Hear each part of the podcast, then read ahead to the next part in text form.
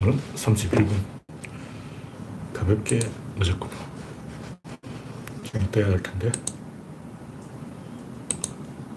아직 안 떴습니다.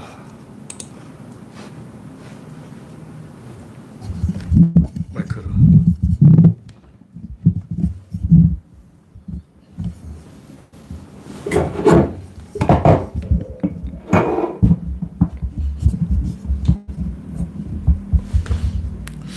또 오류가 발생해서 화면이 안 나오네요. 참, 왜 오류가 발생하지? 익스플로러를 켜보겠습니다. 구글 크롬에 좀 문제가 있는 것 같아요.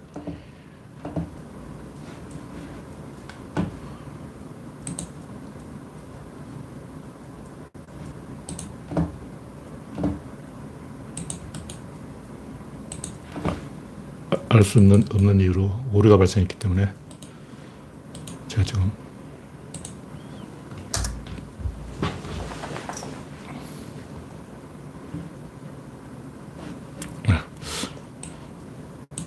크롬이 익스플로러보다 낫네요.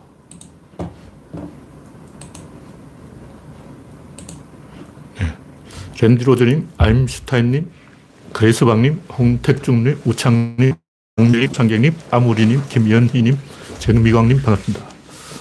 이기고님, 서현님 어서오세요. 음성을 좀 확인해 보겠습니다. 이기고님, 서현님 어서오세요. 네, 정상이에요. 네, 박미희님, 우상경님, 네, 화면도 정상입니다.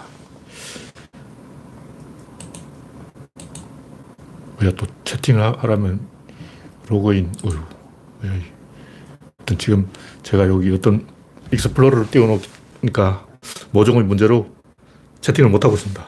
그래서 오늘은 채팅창에는 서지 않겠습니다. 익스플로러 다 정되면 어떻게 되는 거예요? 그러니까 이 크롬이 문제가 있어요. 이상이 있으면 말씀해 주시기 바랍니다. 신동희님 반갑습니다.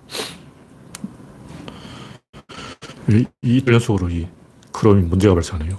유튜브가. 첫 번째 곡지는 박근혜 병기나 들고 다니던 자들이. 오늘 뭐 중요한 뉴스도 없고 지난번에 했던 한미 정상회담 이야기나 좀 한 번 더 하죠. 하여튼 박근혜 병기나 들고 따라다니던 자들이 헛소리를 하고 있어요. 참 솔직하게 얘기하자고. 외교라는 게 뭐예요? 미국인들에게 인사하는 거예요. 근데 트럼프는 이 인간 비열한 인간이야. 동맹을 헌신짝처럼 버리고 철저하게 국익에 따라 행동하겠다. 이게 트럼프의 공약이에요. 미국의 이익을 위해서 선진국인 한국과 일본을 작살내고 돈을 뜯어오겠다. 황당한 인간인데 그만큼 미국의 리더십을 깎아먹는 거예요. 국제사회에서 누가 미국을 존중하겠냐고. 근데 이제 중국하고 이 가상전쟁을 벌여서 중국을 미국이 가상적으로 선언했기 때문에 트럼프도 어느 정도 성과를 올린 건 맞죠. 근데 하여튼 트럼프는 한국을 상대로 장사를 하려고 그런 거예요. 그래서 도박판에 앉아서 서로가 막 눈치를 보고 서로 패를 보고 우리는 어떤 카드가 들어왔네. 아, 우리 패가 안 좋아. 아, 이게 쓰리고 피박이 이러고 있었어. 이게 뭐한 짓이냐고. 근데 지금 야당인 안철수가 하는 소리가 바로 그런 얘기라고. 지금 바이든하고 문재인 대통령이 도박을 하는데 지금 뭐 바이든이 서리고를 외치고 있는데 문재인이 지금 블리핑을 해야 되냐 말아야 되냐 지금 이 소리 하고 있는 거 아니야. 바보 아니야. 지금 문재인 대통령이 장사를 가냐고. 어휴. 근데 이걸 제대로 짚어주는 언론이 없어요 또. 제가 뭐 신문을 다 읽어본 건 아니지만 짜증나서 제가 요즘 신문을 잘 안 보기 때문에 뭐 신문 기사를 체크해본 건 아니지만 분위기를 보니까 비열해진 거야. 신문 기사들이 하나같이 비열해.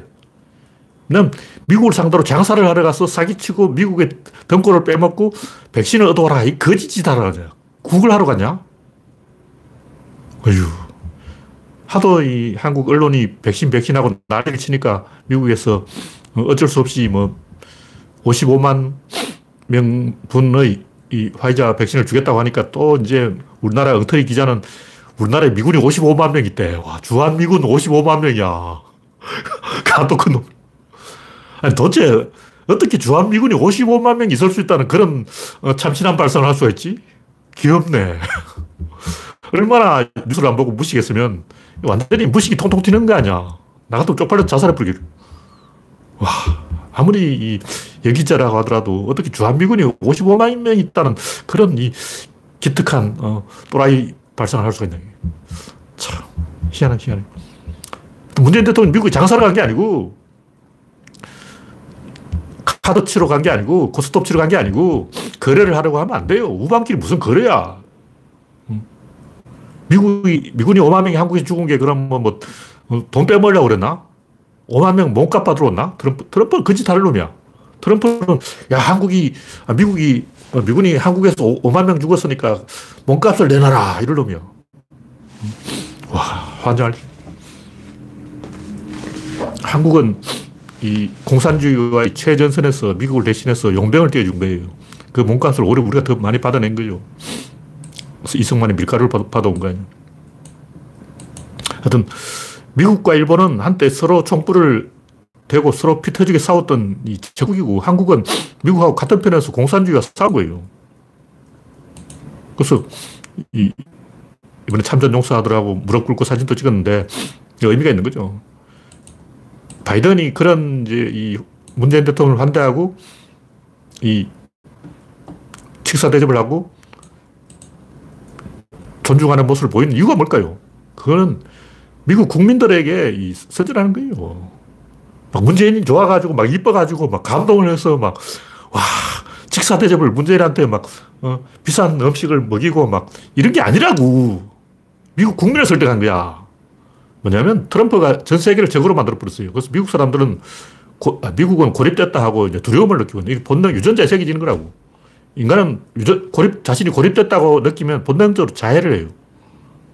무슨 짓을 하냐면 내가 고립되어 있다고 딱 느끼는 순간 찌른다고. 그 어떻게 찌르냐?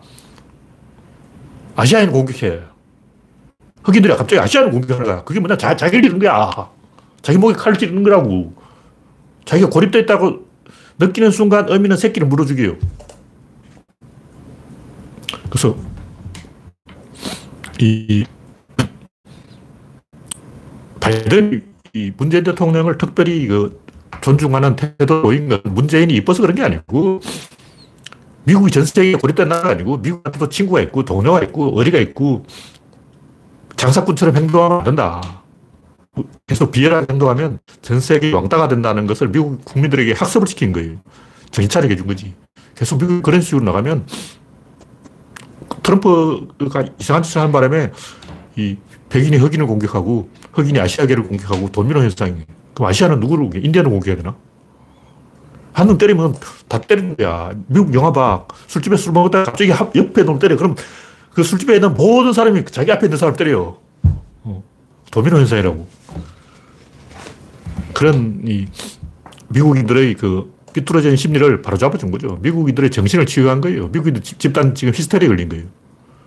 트럼프는 미국의 집단 히스테리를 만들었기 때문에 그걸 진정시키고, 야, 앉아봐라, 인간들아. 정신 차려. 발작을 그만 일으키고 정상인으로 돌아가려고 한 거예요. 그래서 문재인 대통령이 미국을 정상화시켜주고 온 거예요. 더 이상 미국은 전 세계의 왕따가 아니고, 미국은 장사꾼이 아니고, 미국은 비열한 소인배가 아니고, 어디가 있다. 대인배다. 이걸 이제 한국인이 문재인 대통령이 가서 도장을 팍 찍어준 거야. 바이든 이마빵에 도장을 팍 찍어준. 미국 정상인. 또라이 아님. 트럼프 또라이야. 트럼프 또라이고. 바이든은 정상인이야. 그래서 정상인 확인증을 써준 거예요. 그게 가장 중요한 거지. 이런 본질을 짚어야지. 백신 몇 개 가지고 연병하고 있네. 꼴값 들고 있네, 진짜로. 바보냐, 진짜. 어린애같이 막. 백신 한두 개 중요하냐고. 백신 공장을 세우는 게 중요하지. 참. 어쨌든, 이 삼성에서 모더나를 생산하게 된 건 굉장히 다행스러운 일이죠. 이것도 사실은 이미 백신 다 확보되어 있어요. 확보되어 있는데 왜 또 백신 자꾸 갖고 온다 그러냐면, 겁쟁이들 때문에, 혹시 모른다 하는 불안한 이 사이코패스들 때문에, 이미 백신이 충분한데도 이 모더나를 또 가져온다 그러는 거예요. 하여튼 미국이 정상국가로 돌아왔다는 것을 전 세계에 과시한 회담이었다. 멋지잖아. 네, 다음 곡지는 또 막말 안철수. 또 뭐 개소를 하고 막 이상한 소리를 하고 있는데, 요즘 안철수는 하루에 한 건씩 터뜨리는 것 같아요. 뉴스에 안 나오니까. 나도 아직 안 죽었어. 내 기사도 써줘. 쓸 기사가 없으면 아무거나 써. 문재인 욕할 테니까 써줘. 하여튼 인간은 상대의 반응이 없으면 계속 자극의 강도를 높여가는 거예요. 그렇게 하면 본인이 다 하는 거예요. 근데 인간들은 다 그렇게 합니다. 그게 자해행동이에요. 아까 했듯이 미국 흑인들이 아시아계를 막 공격하는 거예요. 왜 그럴까요? 우리 흑인을 돌봐줘 이 말을 하고 싶은데 그 말을 할 줄 몰라. 이제 바이든이 당선되었으니까 트럼프도 없으니까 이제 흑인들에게 관심을 가져줘야지 이 말 할 줄 모르는 거죠. 어떻게 쪽팔린 그런 말을 해요. 나한테 관심을 가져줘. 관심이 필요해. 제발 날 쳐다봐. 이렇게 말하기는 너무 쪽팔리잖아. 그러니까 아시아인을 막 패는 거야. 괜히 지나가는 아시아인 때려버려요. 그 흑인들이 이제 트럼프도 없고 이제 흑인에게 관심을 가져줄 그런 차례다 하고 이제 그 말을 하고 싶었는데 그 말을 못하는 거예요. 내 입으로 어떻게 말해. 쪽팔리게. 그 어린애가 보통 보면 형제 간에 싸우거나 대부분 엄마에 관심을 끌려고 그러는 거예요. 근데 엄마한테 엄마 나 잘했지 이렇게 말하고 싶은데 그 말을 못하고 동생을 때려요. 그게 이제 인간의 비극이죠. 흑인들이 백인의 관심을 끌고 싶은데 그 말을 못하기 때문에 아시아계를 때리는 거예요. 안철수도 지금 자해를 하고 있는 거예요. 하여튼 이 관종 행동은 상대의 동정심에 기대는 행동인데 이건 저열한 거예요. 그때 상대가 생 까버리면 뭐가 되냐고 바보가 되어버려요. 네. 다음 곡지는 마릴린 몬로 동영상 여혐 논란. 마릴린 몬로 동영상을 관광지에 세워서 관광객을 유치하겠다 그러니까 여성단체에서 여혐이다 그러는데 문제는 뭐 댓글. 그 댓글 보면 그게 어떻게 여혐이지 하고 진짜 이해를 못하는 거예요. 근데 이 바보들이 진짜 바보라서 이해를 못한 건지 아니면 그냥 이제 기세를 올리려고 그런지 그건 저도 잘 모르겠어요. 근데 이게 뭐 여혐이냐고 큰 소리를 쳐가지고 이제 억박지르려는지 아니면 진짜로 이해가 안 돼가지고 이게 왜 여혐이지? 하고 IQ가 돌이라서 이해를 못하는 건지 그 진짜 이해 못하는 사람이 한두 명 있는 것 같아요. 물론 이제 기세를 올리려고 남자들 세상에서 여자가 왜 까마라 하고 이제 억박지르는 행동일 수도 있어요. 쪽수 싸움이죠. 기세 올리는 거야. 그러면 이제 양반들이 팔자그름 팍 그러면서 여기는 우리 세상이야. 쌍놈들은 꺼자 이렇게 이제 줄 잡는 거죠. 그런 윗세 행동, 윗세 행동인지 아니면 진짜 이해를 못 해가지고 그런 건지 두 가지 다 있겠지만 진짜 이해 못한 돌대가리들을 위해서 설명을 해주면 그 여혐 맞습니다. 그럼 여혐이 뭐냐? 여혐이라고 하면 그게 여혐이에요. 간단히 여혐이다! 딱 소리나면 그게 여혐이야. 여혐 따르는 게 아니고 하여튼 마릴린 몬로는 예쁘다. 이건 인정을 해야 돼요. 안 예쁜데? 이러면 정신이상자니까 정신병원 알아보라고. 두 번째는 예쁜 여성을 숭배한다. 이것도 맞아요. 이게 옛날부터 그런 거예요. 구석기 시대부터 인간은 원래 예쁜 여성을 숭배하는 본능이 있어요. 유전자에 새겨진 본능이야. 뷰티라는 말이 뭐냐면 비너스 신의 발바닥에 키스를 하면 복을 받아요. 그 자기도 예뻐진다는 거예요. 비너스 신 여신상에다가 발바닥에다 뽀뽀를 막 하는 거야. 그럼 그 예쁜 기운을 막 빼먹는 거야. 쪽쪽쪽 빨아가지고 막 발등으로 예쁜 기운을 빼가는 게 그걸 뷰티라고 그래요. 뷰티라는 것은 하나님한테 복을 받는 건데 예쁜 여자들은 하나님한테 복을 받아서 예쁘다 이런 생각이 원시 시대부터 있었어요. 그래서 옛날부터 모계사회의 족장도 아무나 되는 게 아니고 이 여자 족장이 되려면 예뻐야 되는 거예요. 아들을 많이 낳아야 돼요. 아들 10명만 낳으면 여자 족장이 될 수 있어요. 근데 이 미녀를 숭배하는 것은 남자만 그런 게 아니고 여자도 마찬가지예요. 동서고금에 다 있는 본능이다.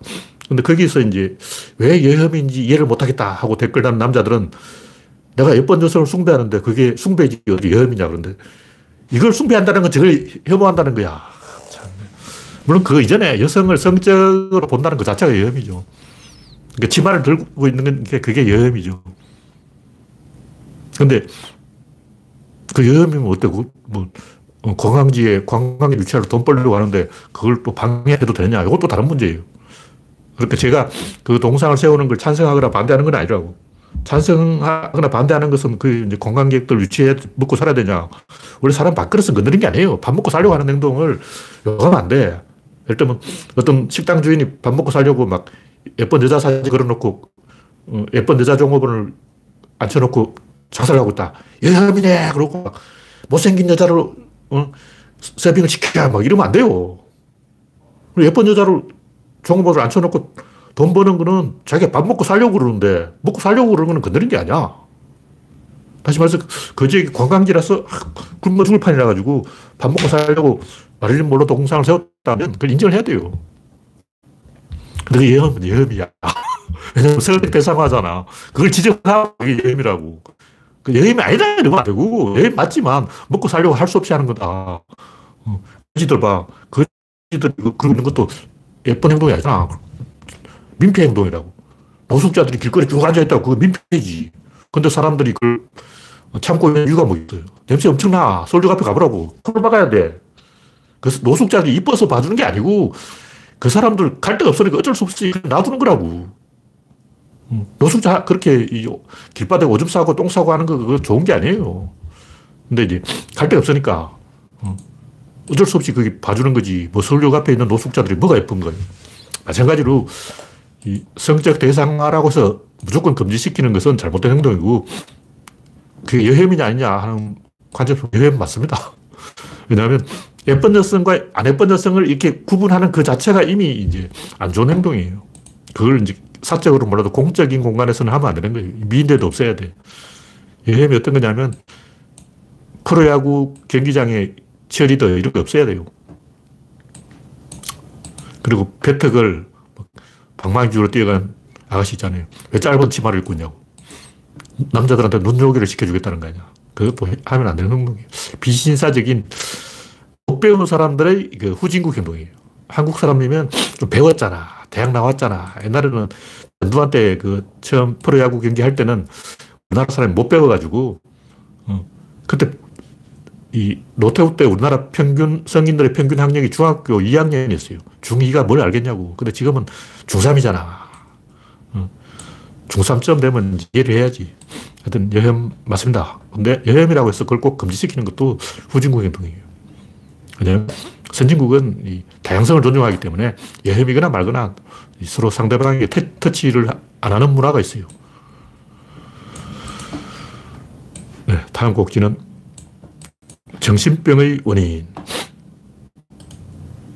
뭐 심리학자들이 정신병에 대해서 여러 가지 이야기를 하고 있지만 사람들이 특히 한국 사람들은 심리 상담을 안 받고 어딜 가냐면 교회에 가는 거예요. 교회에 가면 의자가 작아. 밀착하고 앉아 있는 거예요. 낑겨 앉아. 사람들이 낑겨 앉는 걸 엄청 좋아해요. 왜 교회에 가냐고. 낑겨 앉으려고 교회에 가는 거야. 절에 가도 그 법당이 좁아요. 절에 재 지낸다고 그럴 때 막 굉장히 좁은 공간에 막 100명씩 들어가지고 단체로 절하고 그러다 앞사람 방구 끼면 막 뒤에서 방구 먹고 막 그런 거야. 그 좁은 공간에 법당에 그 100명씩 왜 들어가냐고. 낑기는 걸 사람들 굉장히 좋아해요. 조선시대 기생집에도 조그만 방 안에 막 20명씩 들어가가지고 몇 터지고 막 난리나. 하여튼 사람들은 낑기는 걸 좋아하기 때문에 다 절에 가서 낑기고 막 교회에 가서 낑기고 막 낑기는 걸. 그러니까 심리를 안정시키는 가장 좋은 방법은 낑기는 거야. 옛날 사람들은 형제가 막 흥부 아들 24명, 흥부 집이 요만한데 24명이 그 낑겨 앉아 있으면 막 흥부 아들은 정신적인 문제가 아무것도 없었어요. 왜 문제가 없냐? 낑겨 있으니까 문제가 없죠. 근데 지금은 다 외동이고 막 형제가 없어요. 그 낑겨 앉지 않고 널널한 공간을 차지하고 있으니까 불안한 거죠. 이 심리학이란 원래 이제 히스테리에 대해서부터 생겼는데 하여튼 히스테리에서 옛날에 그 별 설득 바보 같은 이야기가 많이 있었어요. 히스테리아라는 말이 그리스어로 자궁이라는 뜻인데 자궁이 몸속에 막 돌아다니는 거예요. 자궁이 머리에 올라가 버리면 큰일 나는 그게 정신병이에요. 빨리 끌어내려야 돼. 막 잡아당겨가지고 자궁을 밑으로 보내버려야 돼요. 하여튼 그거는 이제 옛날 그리스 사람들이 멍청해서 그런 얘기를 한 거고 이 히스테리는 한동안 여성들에게만 생긴다. 이렇게 이제 알려졌는데, 알고 보면 남자들도 히스테리가 많더라. 특히 이제 인도네시아의 암흑이 유명한데, 암흑이라고 돼요. 암흑이 뭐냐면 길거리에서 갑자기 아 하고 막 정글도를 내리고 막 휘둘고 자기 목을 탁 찔러 죽어버린 거예요. 그리고 막 길 가는 사람 막 찌르려고 그래요. 근데 그게 이제 문제는 이게 전염된다는 거예요. 한 명이 그런 짓을 하면 또 다른 이웃 동네 또 그 현상이 생겨요. 그 신문에 나버리면 전국적으로 이제 그 현상이 생겨버린 거예요. 전국에서 암흑 일어나가지고 다 막 자기 목을 찔러버리고 지나간 사람 칼로 잘라버리고 막 지랄 발광을 하는 거예요. 연병을 한다고. 한국의 암흑이 뭐냐면 화병이 화병. 왜 화병이 그러냐. 화병이라는 거는 이게 존재하지 않는 가상의 질병이에요. 이게 히스테리라고. 한 명이 화병이 걸리니까 나도 화병 걸리고 개나소나 다 화병 걸려버린 거예요. 왜 화병이 걸리고 화병이란 말이 있기 때문에 화병이 걸리는 거예요. 그래서 공황장애라는 말이 없으면 아무도 공황장애에 걸렸는데 공황장애라는 말 TV에 한번 나와버리니까 연예인 40명이 공황장애에 걸려버린 거예요. 하품도 전염되는데 히스테리도 전염되는 거예요. 그 히스테리 검색해보면 재미난 전염력이 굉장히 많아요. 고양이 소리 내는 히스테리도 있고 막 별 희한한 히스테리 다 있어. 웃음 히스테리도 있고 막 집단 발작을 하는 거예요. 제가 이 얘기를 왜 하냐면 지금 한강 의대생 사건 그게 몰려가지고 데모하는 이 집단 히스테리예요. 이 정신병이에요, 이거. 히스테리가 뭐냐면 다른 사람을 조종하려고 막 이상한 짓을 하다가 그게 반사대가 자기 조종한 결과가 되어버린 히스테리야. 그럼 이제 발작, 그 다음에는 이제 배가 살살 아프고 호흡 곤란, 심하면 이제 사망, 뭐 여러 가지 증세가 나타나는데 재밌는 것은 이게 진화를 한다는 거예요. 의사가 설사는 안 했냐고 물으면 다음에는 설사를 하고 이런 식으로 의사가 실수는 안 했냐고 물으면 다음엔 실수를 했다 그러고 경련은 없었냐고 물어보면 다음에는 경련이 있었다 그러는 거예요. 이게 자기 암시라고. 근데 이게 이제 무의식적으로 일어나 버리면 그게 조현병이에요. 조현병이라는 게 뭐냐. 자기 암시를 자기가 의식하지 못하는 사이에서 저절로 생겨버리는 거죠. 환청, 뭐 환시 이런 걸로 내 귀에 도청장치가 있다 그러고 의식적으로 암시를 하는 건 히스테리고 무의식적으로 암시를 해버리는 것은 저절로 암시를 해버리는 것은 조현병이에요. 한강가에 가지고 그 난동 부리고 있는 정신병자들 전부 이 집단 히스테리예요. 그 남자들도 집단 히스테리 다 그린다는 사실을 알 수가 있는 거죠. 이런 현상이 왜 일어나냐? 두 가지 이유가 있는데 하나는 물리적으로 낑겨 있어야 되는데 안 낑겨 있어서 그런 거예요. 두 번째 심리적으로 안 낑겨 있어서 그런 거예요. 사회와 개인이 이렇게 톱니바퀴가 맞물려 돌아가야 되는데 이게 빠져버려 돌고 있으면 불안해지는 거죠. 그럼 어떻게 되냐면 상대방이 나한테 오라 그래. 내가 상대방 쪽으로 가야 되는데 내가 가지는 못하고 그냥 가려면 인사를 해야 되거든. 안녕하세요. 인사해야 되는데 이걸 할 줄 모르니까 괴롭히는 거야. 멀리서 돌 던진다고. 옛날에 그 영화에 보면 무당 나오는 영화 있잖아. 미친 여자가 저 멀리서 조그만 돌을 가지고 톡 던지겠어. 그러니까 상대방 쪽으로 다가가지 못하면 상대방이 나한테 다가오기 위해서 남자들이 뭘 하면 이제 고무줄 끊기, 아이스 깨기, 못된 짓을 하는 거야. 그리고 오줌 싸기, 뭐 다 있어. 이 치사한 짓으로 특히 고아원 같은 데서 그런 일이 많이 일어나요. 애정결핍이죠. 그래서 애정결핍이 밀착이 있어야 되는데 호르몬 차원에서 밀착이 떨어져 버린 거예요. 심리적인 밀착을 해야 되는데 그게 이제 깨달음이라는 거죠. 그래서 천하관을 얻고 진리의 편, 역사의 편, 진보의 편, 문명의 편, 인류의 편, 자연의 편에 서면 신구와 1대1이 되면 천하와 내가 긴밀하게 맞물려 들어간다. 집단 안에서 내가 역할이 있고 미션이 있고 포지셔닝이 있다. 이걸 확실하게 생각하고 그걸 항상 의식하고 있으면 조현병이고 뭐 정신적인 병리 현상이 없어져요. 왜냐하면 모든 정신적인 병리 현상은 타인을 조종하려는 마음이 있기 때문에. 그 어떤 사람이 만약 심리적으로 안 좋다 하면 그 사람은 남을 조종하려고 생각하고 있는 거야. 조종하려는 마음을 버리라고. 무의식적으로 자기도 잘 모르지만 뭔가 조종하려고 그러는 거예요. 근데 조종이 안 돼. 왜 안 되냐. 인간은 환경의 조종을 받고 있어요. 사람한테 조종받는 게 문제가 아니고 환경한테 조종을 받고 있다고. 그게 진짜라고. 그럼 무슨 얘기냐면 종로에서 뺨 맞고 한강에서 눈을 기는데 실제로 어떤 환경 때문에 허탈해지는 것을 사람을 괴롭혀요. 그리고 거기 반사돼가지고 그리고 자기를 괴롭히는 거예요. 그게 정신병이라고. 그래서 특히 그 정신적으로 문제가 있는 사람들은 환경이 변하는 걸 엄청 싫어해요. 그 레인맨 영화 보면 알지만 매일 같은 시간에 일어나야 되고 같은 방송을 봐야 되고 같은 음식을 먹어야 되고 같은 옷을 입어야 되고 여기 조금이라도 바꾸면 안 돼. 환경을 요만큼이라도 바꾸면 아 하고 발작을 일으키는 거예요. 그 레인맨 나오잖아. 이거 한번 보라고. 그게 정신병이에요, 정신병. 그래서 인간이 이거 우울증이 걸리고 신경쇠약이 걸리고 심리 불안에 빠지고 화병이 나고 그런 건 전부 환경에 의해서 조종당하고 있는데 그것을 다른 사람을 조종해서 풀려고 해요. 정 안 되면 히키코모리들은 엄마를 괴롭혀. 히키코모리들은 사실은 이 환경에 갇혀 있는 거예요. 좁은 환경에 갇혀 있어요. 그래서 게임만 계속 하고 있는데 환경에 자기 자신이 조종되고 있는데 실제로는 그 반대로 자기가 다른 사람을 조종해서 그 압박을 풀어내려고 하기 때문에 개판이 돼가지고 히키코모리가 되어버린 거예요. 그것은 결국 엄마를 괴롭혀요. 히키코모리들은. 이런 현상이 왜 생기냐. 결국은 권력의 부재 때문에 그런 거예요. 그래서 권력이라는 것은 정치 권력을 말하는 게 아니고 집단과 이렇게 톱니바퀴가 결속되어 있는 상태 이것을 권력이라고 말하는 거예요. 제가 말하는 권력은 정치 권력이 아니고 일단 태극기 할배나 땅굴 할배를 그 왜 맨날 뭐 땅굴 판다고 그러고 북한이 대전까지 땅굴 팠다고 그러고 그 사이비 종교예요. 그럼 밀착을 하고 싶은 거예요. 근데 밀착을 하고 싶은데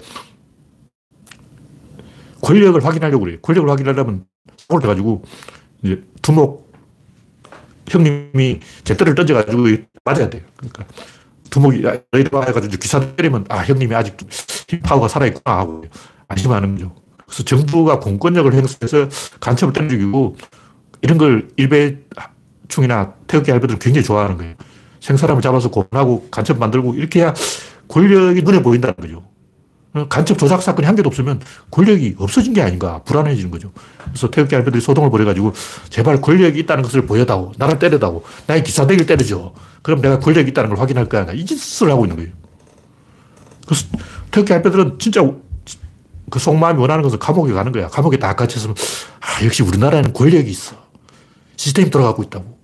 그걸 안심하는 거죠. 그래서 그 할아버지들은 감옥에 딱 앉혀놓으면 굉장히 안정감을 느끼고 편안해져서 결국 감옥에 가버려요. 그 전과자들이 왜 자꾸 감옥에 가냐고. 감옥에 있으면 편안해. 왜냐면 감옥은 좁아. 한 방 6명 낀 게 있다고. 그러니까 안정감을 느끼는 거죠. 박근혜는 감옥에 있어도 불안한 거야. 왜냐면 공간이 넓어. 최순식도 옆에 붙어주고 막. 유성재를 집어넣으면 안 되겠죠. 하여튼 최순실이 박근혜 옆방에서 열심히 섬겨야 이제 안정감을 느끼는 거예요. 근데 양치기 소년도 똑같은데 거짓말을 하는 이유는 양치기 소년이 왜 거짓말을 했어요? 마을 사람들 일제히 몰려오면 권력의 존재를 느끼는 거예요. 근데 권력을 내가 권력을 지겠다 이게 아니고 일단 권력이 있어야 돼. 내 눈에 보이는데 권력이 있어야 돼. 가난하게 엄마가 눈에 보이는데 있어야 돼요. 아빠가 주변에 있어야 돼. 아빠가 왔다 갔다 하고 있어야지. 아빠도 안 보이고 엄마도 안 보이면 불안한 거예요. 권력이 어디가 버렸지 하고 양치기 소년 혼자 산속에 앉아있으면 권력이 사라졌어. 그래서 불안하니까 동네 사람을 불러 모으는 거예요. 늑대가 나타나 하고 소리 지르면 이제 마을 사람들이 몰려오니까 마을 사람들이 보는 시선에 낑기면 막 시선이 막 날아와. 시선이 막 자기한테 꽂히는 거예요. 그러면 안정감을 느끼는 거죠. 그래서 보수 꼴통이 걸핏하면 이제 북한이 쳐들어온다 하고 양치기 행동을 하는 거예요.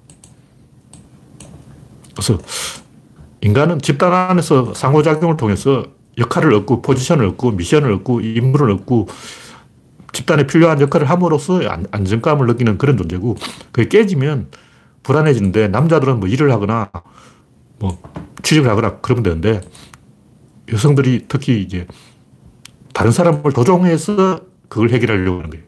그러다 보니까 히스테리 걸린 거죠.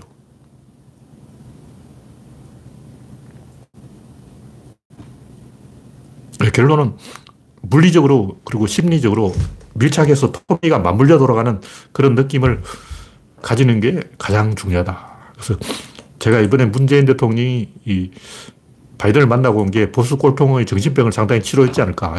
왜냐하면 보수 꼴통들이 걱정하는 게 뭐냐. 한국하고 미국이 톱니바퀴에 떨어지는 걸 굉장히 무서워해요. 이렇게 톱니가 맞물려 돌아가야 되는데 트럼프가 한국은 선진국이나 오늘부터 돈 내 그러고 막 한국을 하고 톱니가 떨어지니까 불안해서 밤에 잠이 안 오는 거예요. 그래서 난리를 치는 거야. 이번에 이제 바이든 친한 거 보고 안정감을 느끼고 이 할배들이 좀 정신병 상담을 안 받아도 될 정도로 정상화되지 않았을까. 이게 가장 큰 가치다. 뭐 그런 얘기죠. 다음 꼭지는 마지막 이야기. 플러스 알파를 아는 것이 아는 것이다. 이게야말로 구조로는 이제 총결선. 더 이상 할 얘기 없어요. 플러스 알파를 알았으면 다른 거야. 여러분이 만약 프로야구에 대해서 아냐? 그럼 알아. 얼마나 알지? 좀 아냐? 상당히 알아. 얼마까지 알지? 플러스 알파를 알았어. 그럼 다른 거야. 이제 그 졸업장을 구조론의 플러스 알파를 알았다고 졸업이. 어느 분야든 아마추어하고 프로는 굉장히 큰 간극이 있어요. 뭐 바둑을 두든 뭘 하든 아마하고 프로는 차이가 있는데 수준 차이가 있어요. 굉장히 커요. 그게 뭐냐? 플러스 알파예요. 피아노를 쳐도 아마추어는 이렇게 땡땡땡 치는데 이 자체가 연결이 안 돼요. 프로는 연결이 돼요. 그러니까 음과 음 사이를 매끄럽게 연결하는 게 프로다. 그걸 할 줄 알면 이제 피아니스트인 거예요. 피아니스트냐 피아니스트 아니냐 하고 차이가 있다는 거죠. 그냥 막 곡을 칠 수 있다고 피아니스트가 아니고 매끄럽게 연결되는 플러스 알파가 존재한다. 부분의 합에는 그게 없고 전체에는 그게 있는데 죽은 것은 없고 살아있는 건 있어요. 그게 이제 수학으로 말하면 최근에 이제 미분하고 비슷하다. 비슷한 개념입니다. 순간 변화율이다. 뭐 이런 얘기도 있고. 하여튼, 이 사건의 기승전결을 하는 톱니가 맞물려 돌아간다. 그러니까 톱니가 이렇게 맞물려 돌아가는데, 부분의 합은 톱니가 빠져있어요. 그러니까 전체는 톱니가 끼어있어. 그 톱니가 돌아갈 때 이렇게 돌아가는 거예요. 돌아가는데, 만약 이 방향을 바꿔버리면 어떻게 되냐. 백래시가 나타나는 거예요. 이게 반동이죠. 톱니가 돌아가면 유격이 있어야 되는데, 요 유격을 약간 이렇게 띄어놔야 돼요. 근데, 톱니가 이렇게 하다가 갑자기 반대쪽으로 팍 꺾어버리면 엄청나게 시끄러운 소리가 나면서 끼익 하면서 톱니가 깨져요. 그 윤활유가 적으면 톱니가 박살난다고. 그래서 움직이는 것은 한 방향으로 가야지 방향을 바꾸는 순간 구조가 다 파괴되어버린 거예요. 그걸 알아야 돼요. 그게 백내시를 안다는 게 결국 수만 플러스 알파를 아는 것이다. 이 의사결정은 이제 게임을 통해서 하는 건데, 내가 하나를 더 하면 저쪽에도 하나를 더 하고, 내가 10만 명을, 병사를 더 데려오면 저쪽에서도 10만 명을 더 데려온다고. 그래서 역사책을 읽어보라고. 어떻게든 병사 숫자를 맞춰요. 그러니까 이쪽에 3만 명 오면 이쪽에 3만 명이고, 이쪽에 10만 명이고, 이쪽에 10만 명이고, 막, 이쪽, 오합지졸이든 시골 할아버지든 할머니든 막 장애인까지 다 데려와가지고, 어떻게든 어린애까지 데려와가지고, 숫자는 비슷하게 맞춥니다. 그 진나라가 초나라하고 막 전쟁을 하든지 오나라와 월나라가 전쟁을 하든지 어떻게든 숫자를 맞춘다고. 이쪽은 1만 명인데 이쪽은 10만 명, 이런 건 잘 없어요. 이쪽은 10만 명 형식적으로라도 할머니까지 데려가가지고 쪽수를 맞춰. 그러니까 겉으로 보이는 부분은 이제 비슷하게 숫자를 맞출 수가 있는데 보이지 않는 부분을 맞춰야 되는 거예요. 그게 이제 질이죠. 양은 눈에 보이니까 쪽수를 맞출 수 있는데 질은 눈에 안 보이니까 상대방이 어떻게 하고 있는지 알 수가 없잖아요. 그래서 결속되어 있는 상태가 다르다. 저쪽은 흩어져 있고, 저쪽은 결속되어 있다. 그래서 이 파시즘이 되는 거예요. 결속되는 게 최고다. 착각이고. 구조를 알고 결속해야지. 응도한 결속해버리면 더 아파. 하여튼, 플러스 알파는 조직 내부에 있어요. 그래서 프로야라면 희생타, 뭐. 이게 왜 중요하냐면, 노장들은 선택 관리를 하는 거예요. 뭐냐면 프로야구에 한 35살 넘어가면 이제 꾀가 나가지고 상대방 투수, 약한 투수가 나오면 한꺼번에 몰아쳐가지고 막 타율을 잔뜩 올려놔.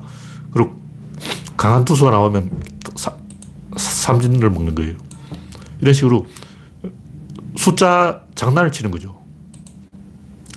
그래서 노장들의 이 스탯은 믿을 수가 없어. 하여튼 그런 플러스 알파가 어느 분야든 정치, 경제, 사회나 모든 분야에 다 하나씩 있어요. 축구라면 포메이션 전략이 플러스 알파죠.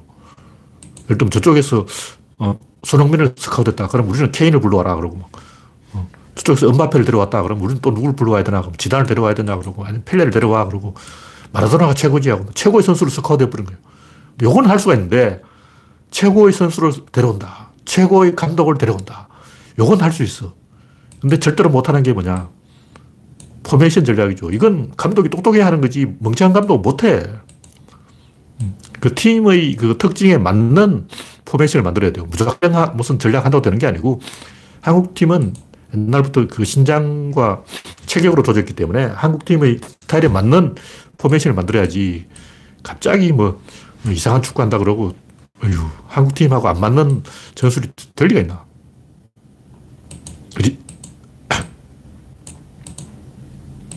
빌드업 축구라는 게 제가 볼 때 한국하고 이 스타일이 안 맞아요. 안 맞아요. 한국인은 그게 잘 안 돼. 물론 아주 뛰어난 감독이 오면 될지 몰랐는데 제가 봤을 때 지금 우리나라의 스타일을 보면 특히 한일전을 보면 일본은 빌드업을 하는 게 맞고 한국은 빌드업을 하면 안 돼. 다른 건 몰라도 일본전에는 그게 안 돼요. 구조적으로 그게 안 되게 돼 있어. 한국은 옛날부터 체격으로 이겼는데 무슨 빌드업이야. 어휴. 하여튼 그런 게 눈에 보이지 않는 요소가 하나씩 모든 사회경제, 정치, 모든 예술, 패션, 문화, 어느 분야에든 그런 게 하나씩 있어요. 제가 뽕짝을 반대하는 이유도 뽕짝에 그게 없어. 다 노출되어 있어. 뽕짝은 그냥 개인기예요, 개인기. 개인기량을 닦으면 열심히 이제 바이브레이션을 만들면 그 뽕짝이 되는 거고, 최신곡이라든가 최신 트렌드에는 그냥 개인이 수련해서는 절대로 도달할 수 없는 뭐가 하나 돼 있어요.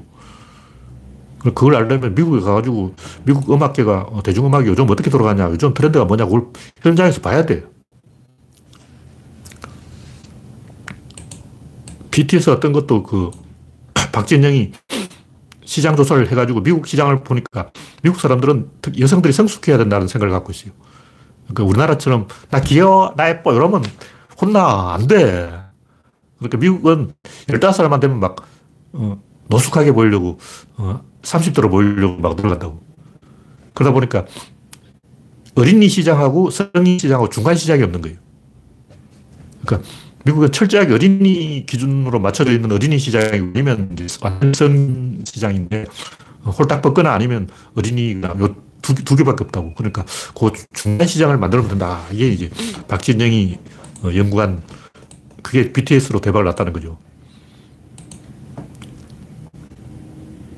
그럼 미국 시장이 너무 이 성인 취향으로 편중되어 있다. 그걸 알아낸 거예요. 그 트렌드를 알아낸 거예요. 근데 시장이 미국에 맞는 거예요. 전 세계가 있기 때문에 전 세계적인 관점에서 보면 BTS처럼 틈새 전략이 먹히죠. 어느 분야든 그게 다 있습니다. 맞물려 돌아가는 거기 때문에 이 방향성이 있는 거예요. 대칭이 있고, 밸런스가 있고, 코어가 있고, 조절 장치가 있고, 축구장이 기울어져 있다고. 우리는 축구장이 기울어져 있으면 안 되지 이렇게 생각하는데, 축구장은 기울어져 있어야 되는 거예요.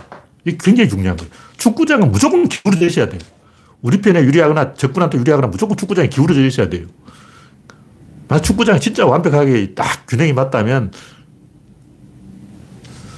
정치라가 어떻게 돼버리냐면 서울대 출신 다 먹어버려요.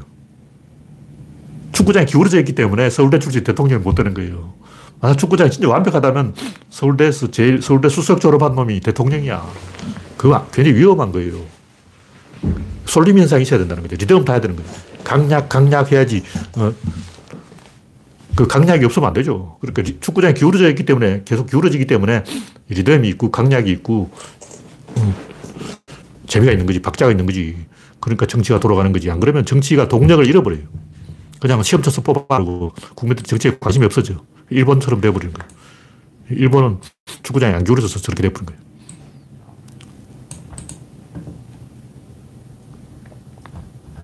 그러니까 그 플러스 알파를 알아내는 게 방향 감각이다. 톱니가 한 개 있으면 방향이 없는데 두 개가 있으면 반드시 방향이 있어요. 그리고 우리가 한 개가 있다고 하는 것은 사실은 그 한 개가 아니야. 어떤 돌이 한 개가 있다, 돌이 있는 게 아니고 지구에 붙어 있는 거예요. 어떤 한 개는 반드시 다른 것에 붙어 있지. 독립해 있지 않아요. 그래서 두 개 이상이면 무조건 방향이 있어야 돼요.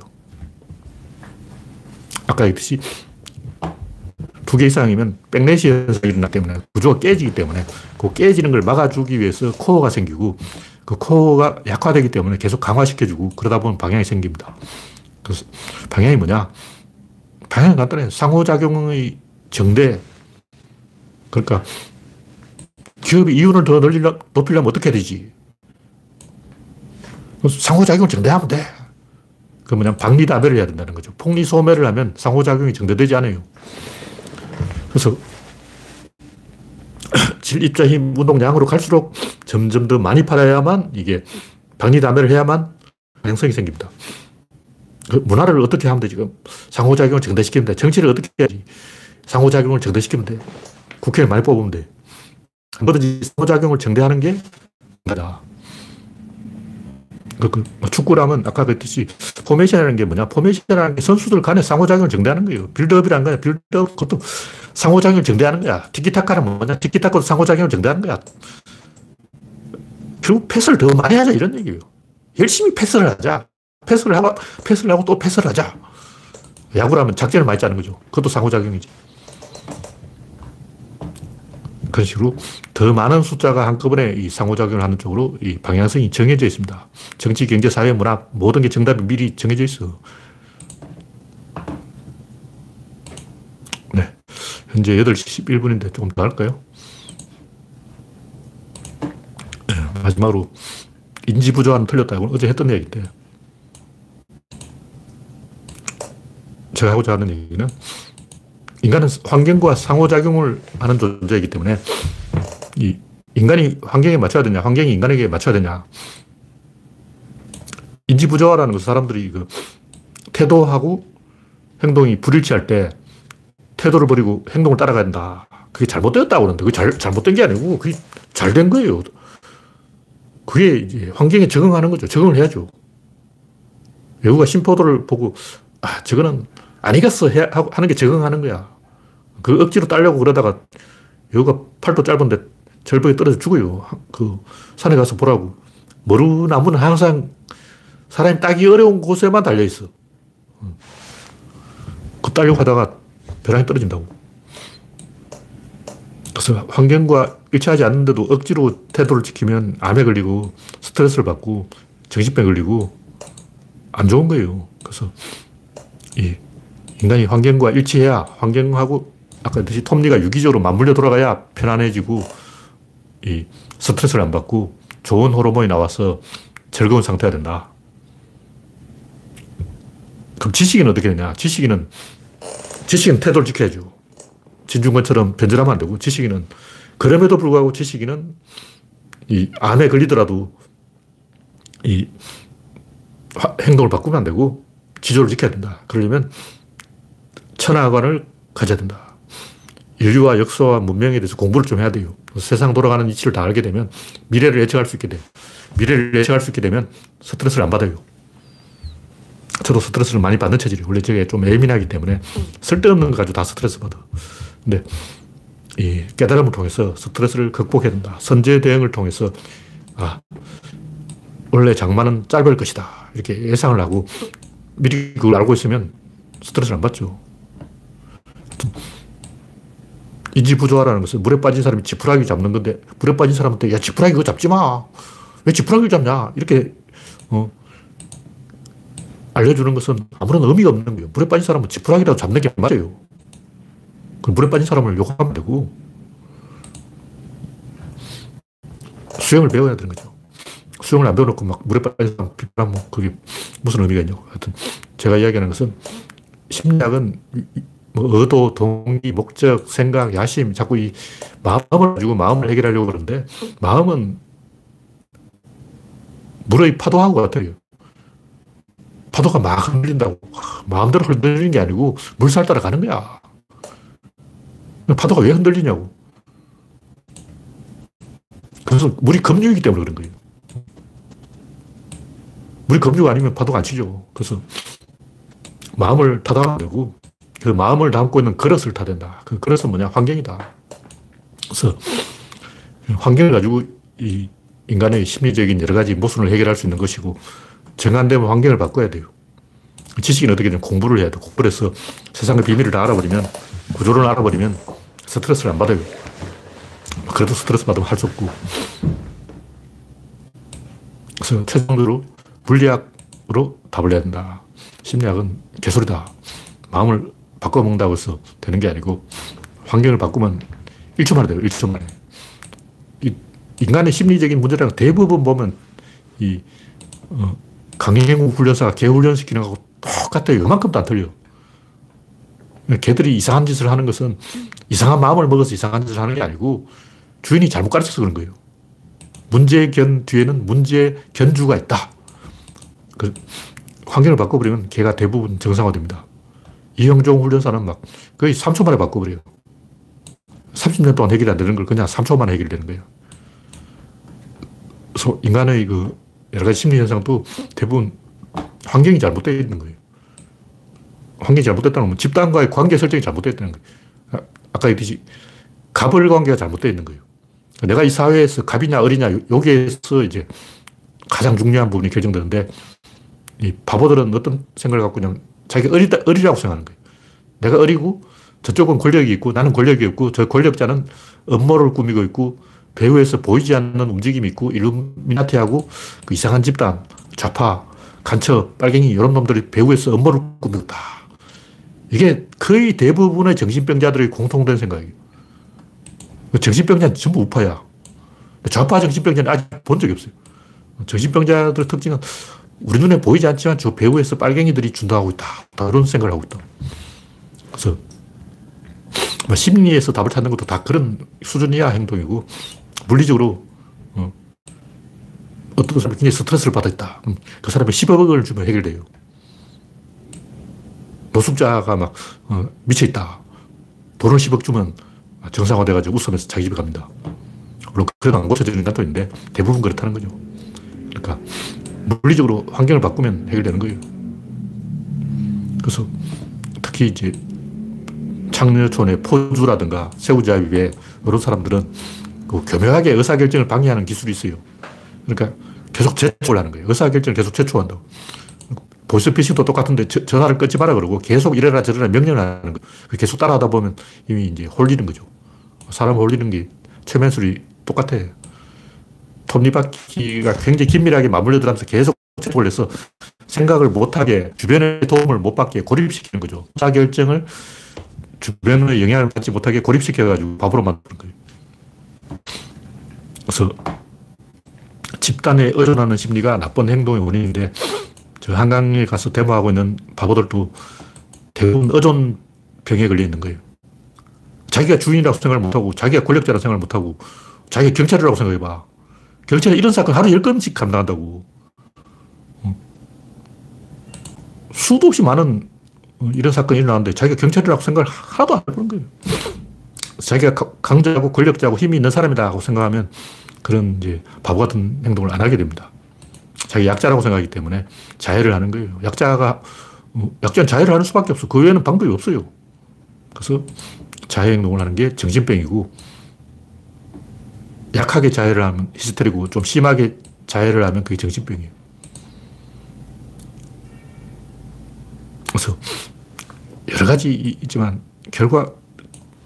결국에는 거리를 가깝게 해야 된다. 1:1로 만들어야 된다는 게 친구와 1:1의 그런 의미입니다. 오늘 이 정도로 이야기하겠습니다. 네, 현재 69명 시청 중 47분이 지났으니까 충분히 이야기했다고 보고 오늘 이걸로 마치겠습니다. 참여해주신 69명 여러분 수고하셨습니다. 감사합니다.